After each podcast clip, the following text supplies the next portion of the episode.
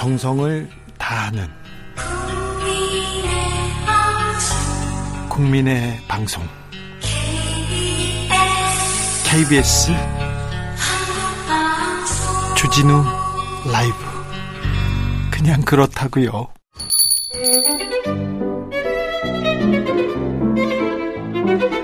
어서 오십시오. 고품격 정치 토크의 세계로 오신 여러분 환영합니다. 구성급 정치 맛집 메인 셰프 소개합니다. 깨어있는 정치지성 15,000보 영원한 현역입니다. 전 실장, 전 장관, 박지원 전 국정원장 모셨습니다. 안녕하세요.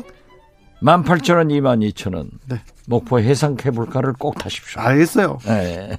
피고발인 무슨 말이 많으세요. 자, 우리 셰프가 고발당했습니다. 밈스에서 저를 잡으려고 하지만은 저 잡다가 네. 대한민국 경제 망합니다. 아, 그렇습니까? 예. 오늘 윤석열 대통령께서 처음으로 네. 민생경제대책위원회인가 네. 이걸 했는데 네. 이런 것을 계속해서 경제와 물가를 살리고 잡아야지. 네. 박지원 잡아봐야 채필 박지원도 아니에요. 아, 그러니까요. 예. 물가를 잡는다고 해야 되는데 박지원 잡는다고 하고 있습니다 지금.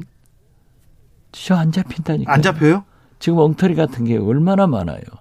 처음에 제가 고발된 걸 기자들한테 알았어요. 그래요? 예. 또 지금도 고발 내용이 뭔지를 몰라요. 몰라요? 예. 밈스에 있는 문건을 삭제했다는데요. 밈스가 뭡니까? 밈스 어제 처음 알았어요. 아, 밈스 몰라요? 몰랐죠. 어제 언론 보도를 보니까 나오고 네. 네. 국정원에서 얘기했어요. 민주당 김병주 의원 사성장군 아니에요. 네. 김병주 의원님이 이 대책위원회를 가서 국방부에서 얘기를 했던데 네. 거기에 그렇게 보도됐더라고요. 네. 국방부에서 밈스 이 첩보 관리 체계는 자기들이 관리를 하는데 아, 네, 국방부 발표가 그거예요. 네. 보도 내용 보면은 네. 관리를 하는데 엉뚱하게 박지원 국정원장 고발해가지고 군사 비밀 체계가 다 폭로돼 버렸다. 예. 그래서 국방부에서는 국정원을 고발하겠다. 이렇게 보도가 되더라고요. 네, 국정원에서는 박 원장께서 밈스에 탑재돼 있거나 이를 통해 관리된 유통, 밈스에 있는 그 문건을 삭제한 혐의로 고발했다는데 밈스 몰라요? 몰랐어요. 몰라요? 그런데 어제 보니까. 네. 우리 국정원에도 몇 대가 와 있대요. 그래요? 그러니까 네. 제가 처음부터 그랬잖아요. 첩보를 삭제했다. 그래서 우리는 이 SI 네. 군사관계 비밀 첩보는 네. 생산 부처가 아니고 네. 우리는 공유하는 부처다. 네. 그래서 내가 삭제를 지시도 안 했지만은 삭제를 했다고 하면은 그 생산 부처에 남아있다. 네. 눈 가리고 아무런 짓을 왜 하냐. 나는 국방부 얘기를 안 했어요. 예. 왜? 그게 군사 기밀 아니에요. 아, 일부러 안 했구나. 안 했죠. 그런데 어제 다 까버렸어요. 아, 다른 사람. 밈스가 네. 이런 SI 탑재 네. 기능 기구고 각 사단 등 여러 개가 있대요. 네. 국정원에도 와 있다. 국정원도 나도 몰랐다니까요. 알겠어요. 네. 물가 잡아야지 박지원 잡는다. 못 잡는다 이렇게 얘기해서 그 얘기는 그만 물어보겠습니다. 그런데 지금 이 상황에 권력기관이 나서서 국정원이 나서서 전직 국정원장을 고발하고 검찰이 바로 득달같이 달려들어서 수사를 합니다. 문정부에 대한 공격이 권력기관을 통해서 시작됐다 이런 얘기가 나옵니다. 사정정국 시작됐다. 그런데 지금 얼마 전에 모 언론사 기자가 전화가 왔어요. 네. 박지원 원장이 삭제 지시를 했고 퇴임 전에 네. 그 간부를 불러가지고 삭제했느냐 하고 물어보고 나왔대요. 그래요? 예. 그리고 재밌는 것은 청와대 지시를 받고 삭제했다고 한다. 네. 그래서 나는 거듭 똑같은 얘기예요. 나는 삭제한 적도 없고 청와대 지시 받은 적도 없고 퇴임 전에 확인한 적도 없다. 내가 삭제를 지시했어도 메인 서버에 다 남아있다. 네. 그러니까 거기 가서 확인해봐라. 알겠습니다. 네. 국정원장이 네. 국민들한테 국정원을 걱정원으로 만들고 있어요. 걱정원으로. 네. 알겠어요. 국정원이 지금 걱정원 됐어요. 지금 박지원 원장 때문에 지금 걱정원이라고 하셔가지고 너무 많이 하셔가지고. 자, 군사기밀 다 됐는데 네. 이제 평창 동계올림픽 등 대북 접촉 여러 모든 것을 다 들여다본다고 그래요. 예. 자, 이제는 국정원 정보도 다 유출시킬 거예요? 아이고. 아, 저희들이 입 열면 어떻게 돼요? 물으면 답변을 해야죠. 네. 어? 그런데 국정원이 하는 일이 대북 정부는 물론 해외. 어? 이게 특수공작, 산업비밀보호, 네. 어? 그리고 사이버, 해킹. 이런 걸 다 얘기를 하면은 이 나라가 되겠어요? 보수 정부는 안보와 정보를 더 잘 지켜야 되는데 네. 이게 나라 망해먹으려고 하는 짓 아니에요? 알겠습니다. 국정원에서는 방금 전에 또 입장을 냈습니다. 고발 내용은 밈스와 관련 없는 내용이다. 전혀 무관하다고 냈어요. 그랬어요. 그래요. 그러니까 또 이제 보고서를 삭제 지시했다. 그런 거예요. 그러니까 나 그걸 좀 저한테 가르쳐줘야죠. 이건 청문회 기회를 줘야 되는 거예요. 청문회를 열어야 됩니까? 아니, 그건 법적으로 제가 피고인이면은 그 얘기를 해줘야죠. 네. 뭐다? 그걸 또 변호사 선임했냐? 뭔지를 알아야 변호사 선임을 하지. 그런데 역사에서 좀 본 듯한 내용들입니다. 왜 그러냐면은 전 정권에서도 큰 사건 사고가 있을 때, 선거가 있을 때, 그리고 또 정부가 위기에 있을 때 간첩단 사건도 좀 생겼고요. 사정정국도 있었고요.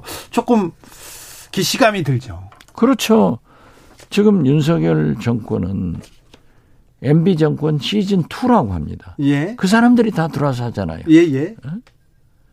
지금 국정원 1차장도 네. MB 정권 원세훈 원장의 비서실장을 한 사람이 들어와 있어요. 그래, 어? 네. 그때 일을 자기들이 한 일을 지금 또 우리가 하는 걸로 말이 돼요? 어? 그리고 지금 사정정국으로 가는 것은 오늘 갤럽 여론조사에 보면은 윤석열 대통령의 긍정평가가 37%예요. 네네. 내각제 같으면 지금 정권이 사퇴해야 되는 거예요. 예. 어? 그런데 지금 딱 사정으로 몰아가는 것은 김영삼 정권 시즌2로 가는 거예요. MB 정권 시즌2에서 김영삼 정권 시즌2요? 사정부는. 네. 그러니까 김영삼 대통령이 사정을 해가지고 국민의 박수를 받고. 엄청 인기를 얻었잖아요. 90% 이상 지지도를 받았는데. 네. 1년간 그거 하다 보니까는 경제가 폭망해서 IMF 오고. 가장 실패한 대통령으로 역사는 기록하고 있지 않습니까? 네. 어? 나는 왜 이 길로 가는지 모르겠어. 어? 인사는 실패한 MB 정권 시즌2. 네. 경제는 포기하고 물가는 버려두고 사정은 김영삼 정권 시즌2가 되는지. 네. 저는 윤석열 대통령이 제발 오늘 같은 그런 민생경제대책위원회를 열어서 여야정 대통령이 머리를 맞대고 국민과 함께 가야지. 이렇게 가면은 안 된다니까요. 네. 그러니까 37% 되는 거예요. 네. 이제 보세요. 윤석열 대표 저 모양 저꼴 냈잖아요. 제가 그랬죠. 토사구팽 시킨다고. 네. 저러면 안 돼요. 어? 그러면은 권성동 대표하고 서로 대표 자리에 앉겠다고 싸워 나가면은. 네. 내주 보세요. 지지도 더 떨어져요. 또 더 떨어집니까? 그러면 안 돼요. 네. 어?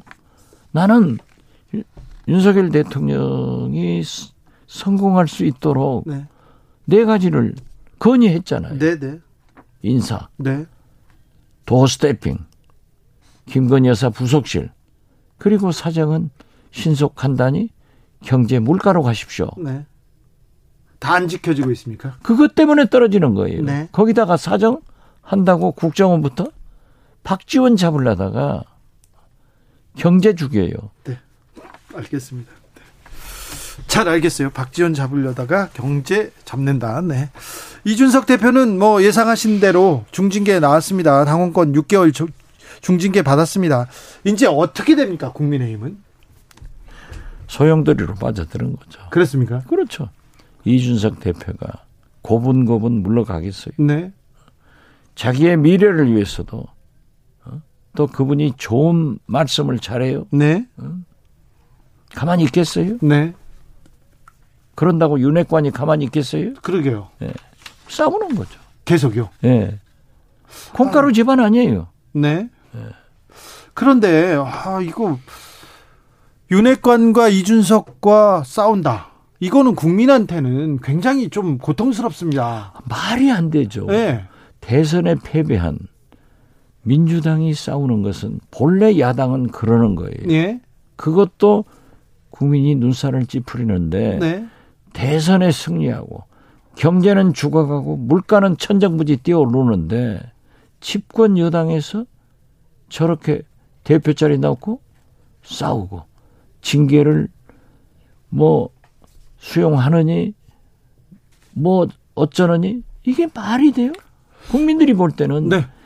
진짜 저 집안은 콩가루 집안이라 야당 되는 연습을 집권 2달 만에 시작했구나 이렇게 보는 거예요. 네. 그런데요. 지지율 떨어지고 국민들 우려하고 있고 계속 알람을 울리고 있지 않습니까? 그런데 왜 국민의힘은 왜 윤석열 대통령 왜 이렇게 못 받아들이는 건가요?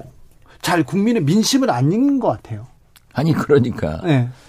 윤석열 대통령님이 지지도에 뭐 관계 연연하지 않는다고 했죠.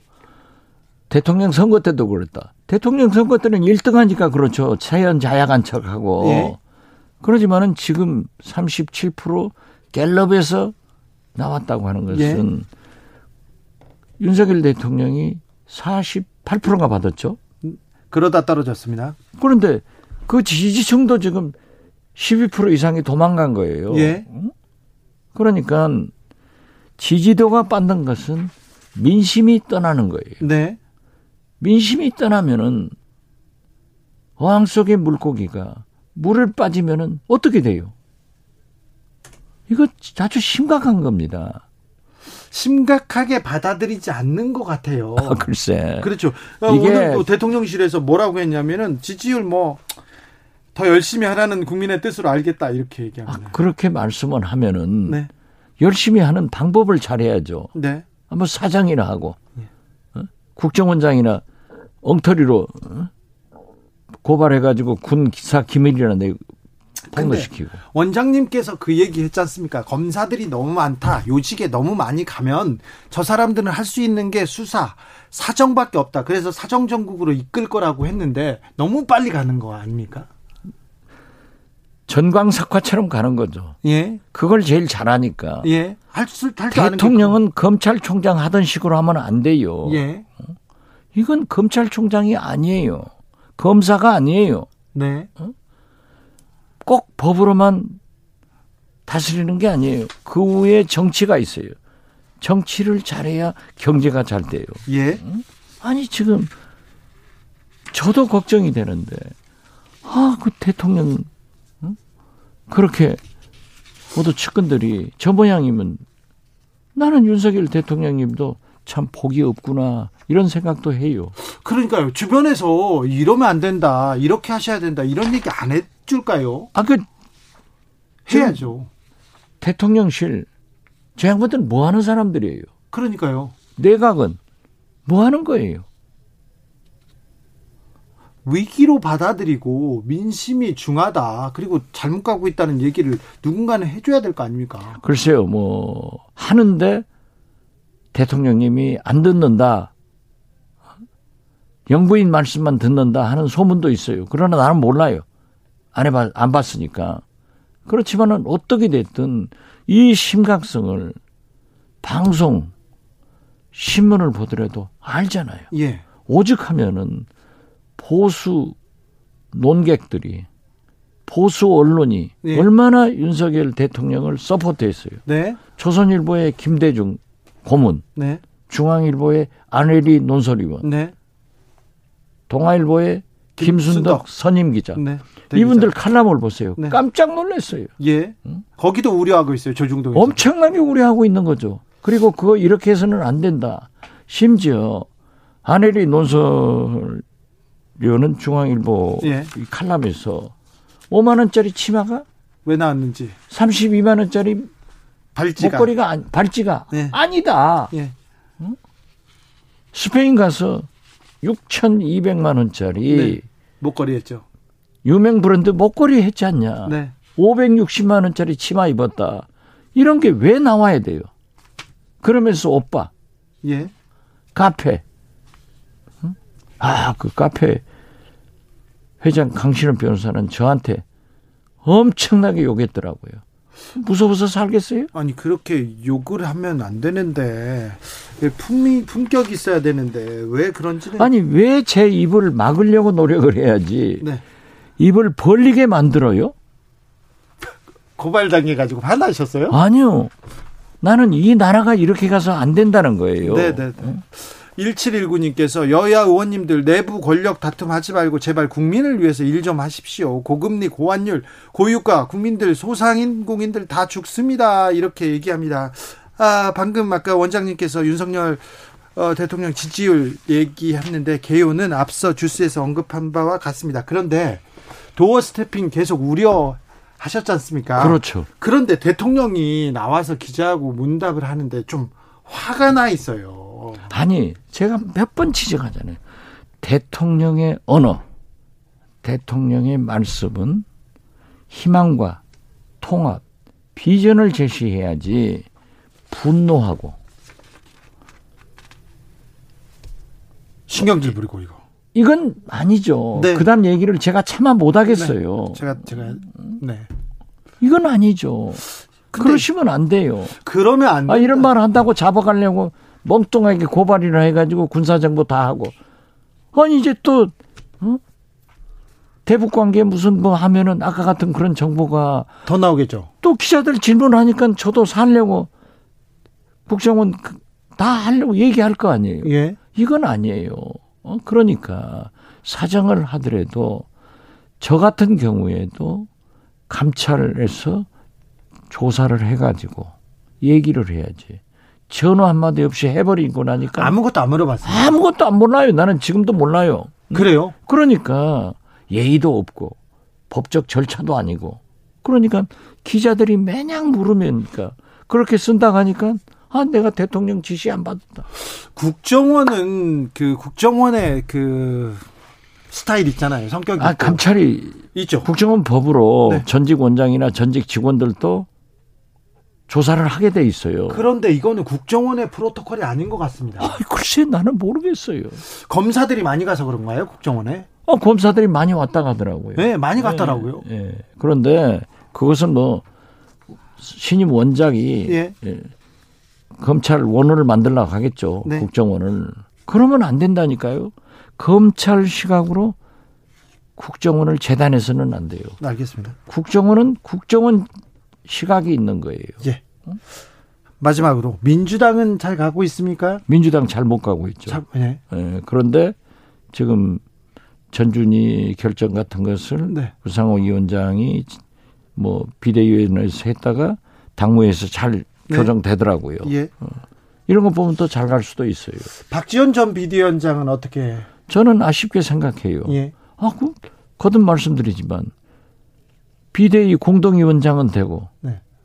당대표는 출마 못하게 하는 이게 말이 돼요. 그렇지만은 이제 박지원 비대위원장도 당에서 결정됐으니까 네. 아직 미래가 있는 분이니까 당론을 수용해 주는 것도 좋다. 계속 시끄럽게 하면은 국민들이 짜증낸다. 네. 알겠습니다. 과유불급이에요. 네. 너무 심하게 하면 안 돼. 과유불급이라. 아베 신조 전 일본 총리가 총격을 당해서 사망했습니다. 이건 한일 관계 또 동북아 정치에도 좀 영향을 미칠까요? 영향을 많이 미치시겠죠. 네. 그렇지만 어떻게 됐든 이 지구상에서 테러에 예. 의거해서 그렇게 희생이 되는 것은 종식돼야 됩니다. 네. 그래서 저는 아베 총리의 그러한 불행에 대해서 조의를 표하고 네. 영면하시기를 기도할 뿐입니다. 네, 알겠습니다. 여기까지 들을까요? 그렇죠. 네, 정치 맛집 박지원 전 국정원장과 함께했습니다. 피고발인. 네. 걱정 안 해도 됩니까? 제가요. 네. 15년 동안 검찰 조사를 받고 15년 재판을 받았습니다. 네. 이겼습니다. 알겠습니다. 제가 감옥 갈 일 한 번 갔다 와서 안 합니다. 네. 알겠습니다. 그리고 문재인 정부의 국정원은 그런 거 아닙니다. 알겠습니다. 말씀 잘 들었습니다. 예, 감사합니다. 박지원 전 원장이었습니다. 주진우 라이브.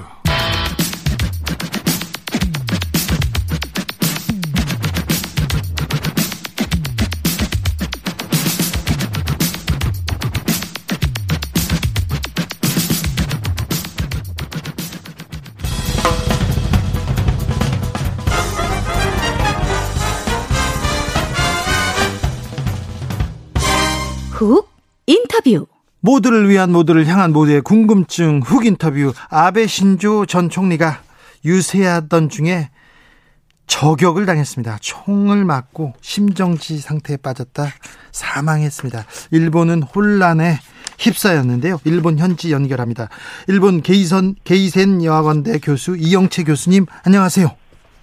네, 안녕하세요. 충격적인 상황이 벌어졌습니다. 현지 분위기는 어떻습니까? 네, 지금 바로 직전 5시 3분에 아베 전 수상의 공식 사망 발표가 있었고요. 예. 지금 일본 TV에서는 담당 의사들이 나와서 이 상황에 대해서 기자회견을 하고 있는 중입니다. 네. 오늘 낮 11시 30분경 나라시에서 선거 유세도중 피격을 받았고, 뭐 이후에 병원으로 옮겨져서 집중 치료를 받았는데 끝내 사망한 것으로 알려져 있고요.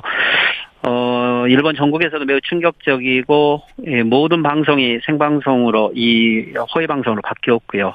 아직까지도 이 사태를 좀 이해하고 받아들이기 힘든 게 지금 일본 상황인 것 같습니다. 일본에서 총기 사고라, 이거 흔한 일이 아닌데요. 그렇죠. 일본은 어떻게 보면 전 세계에서 총기 사고율이 가장 낮은, 즉 1년에 9명 정도 총기 사고가 있는 걸로 알려져 있고요.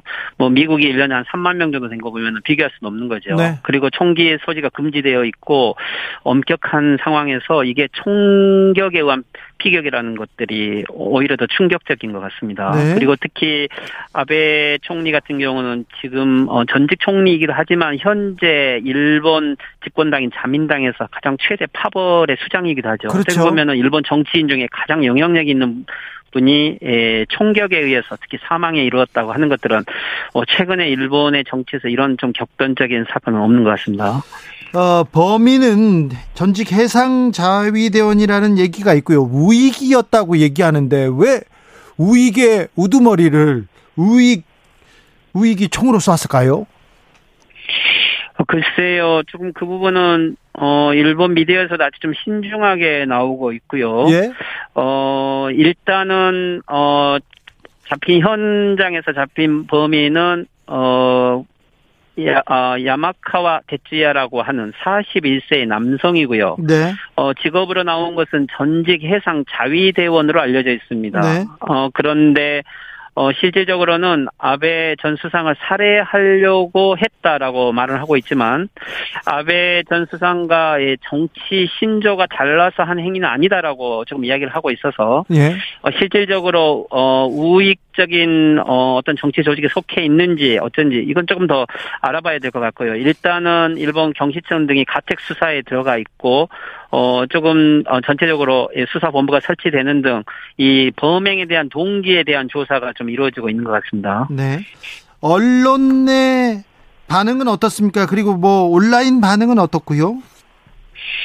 네, 일본 언론에서는 전체 사건 발생 직후부터 계속해서 현장에서부터 보도를 하고 있고요. 특히 일본 정치권들의 반응, 그리고 경시청의 조사, 그리고 아베 전 수상의 집 주변이라든지 야마구치 사무실이라든지, 그리고 일반 시민들의 반응을 계속적으로 보도를 하고 있습니다.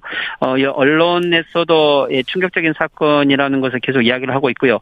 특히 SNS에는 초기에는 일본에서 이런 큰 사건이 일어나면 맨 처음에 예를 들면 이게 뭐 제일 한국인 아니냐, 그러니까요, 그런 얘기 많이 나왔더라고요.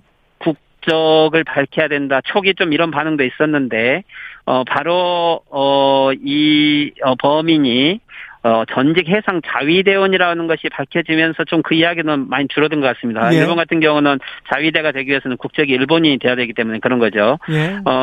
그래서 아직까지 SNS에서 바로 이렇게 외국인 차별이라든지 좀 이런 부분은 확대되고 있는 것 같지는 않고요. 지금은 사망이 공식으로 발표됐기 때문에 추도를 알리는 이러한 이 해시태그로 많이 바뀌어가고 있는 것 같습니다. 그리고 일본 각 정치권에서도 야당 대표까지 포함을 해서 아베 전 수상에 대한 추도와 그리고 이번 건은 민주주의 근간을 흔드는 정치적 테러이고 용납할 수 없다라고 하는 이러한 정치인들의 발언들이 계속 나오고 있는 것 같습니다. 한국에서도 그렇습니다. 아베를 좋아하지는 않았지만 그래도 테러는 있을 수 없다. 그리고 이렇게 테러로 목숨을 잃은 거에 대해서는 다 애도하고 있는데 일본에서는 사건만 생기면 일단 제일 한국인 아니냐 혐한 이렇게 붙는데 굉장히 조금 분노합니다. 그 부분에 대해서는.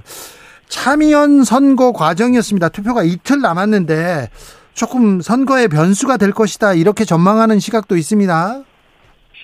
네, 그러겠죠. 일단 일본 자민당 같은 경우는 오늘 키시다 수상이 선거운동 중에 전격적으로 복귀를 했고 모든 선거운동을 중지해라라고 했죠. 그리고 전 강요들의 복귀를 명령을 했고요. 네.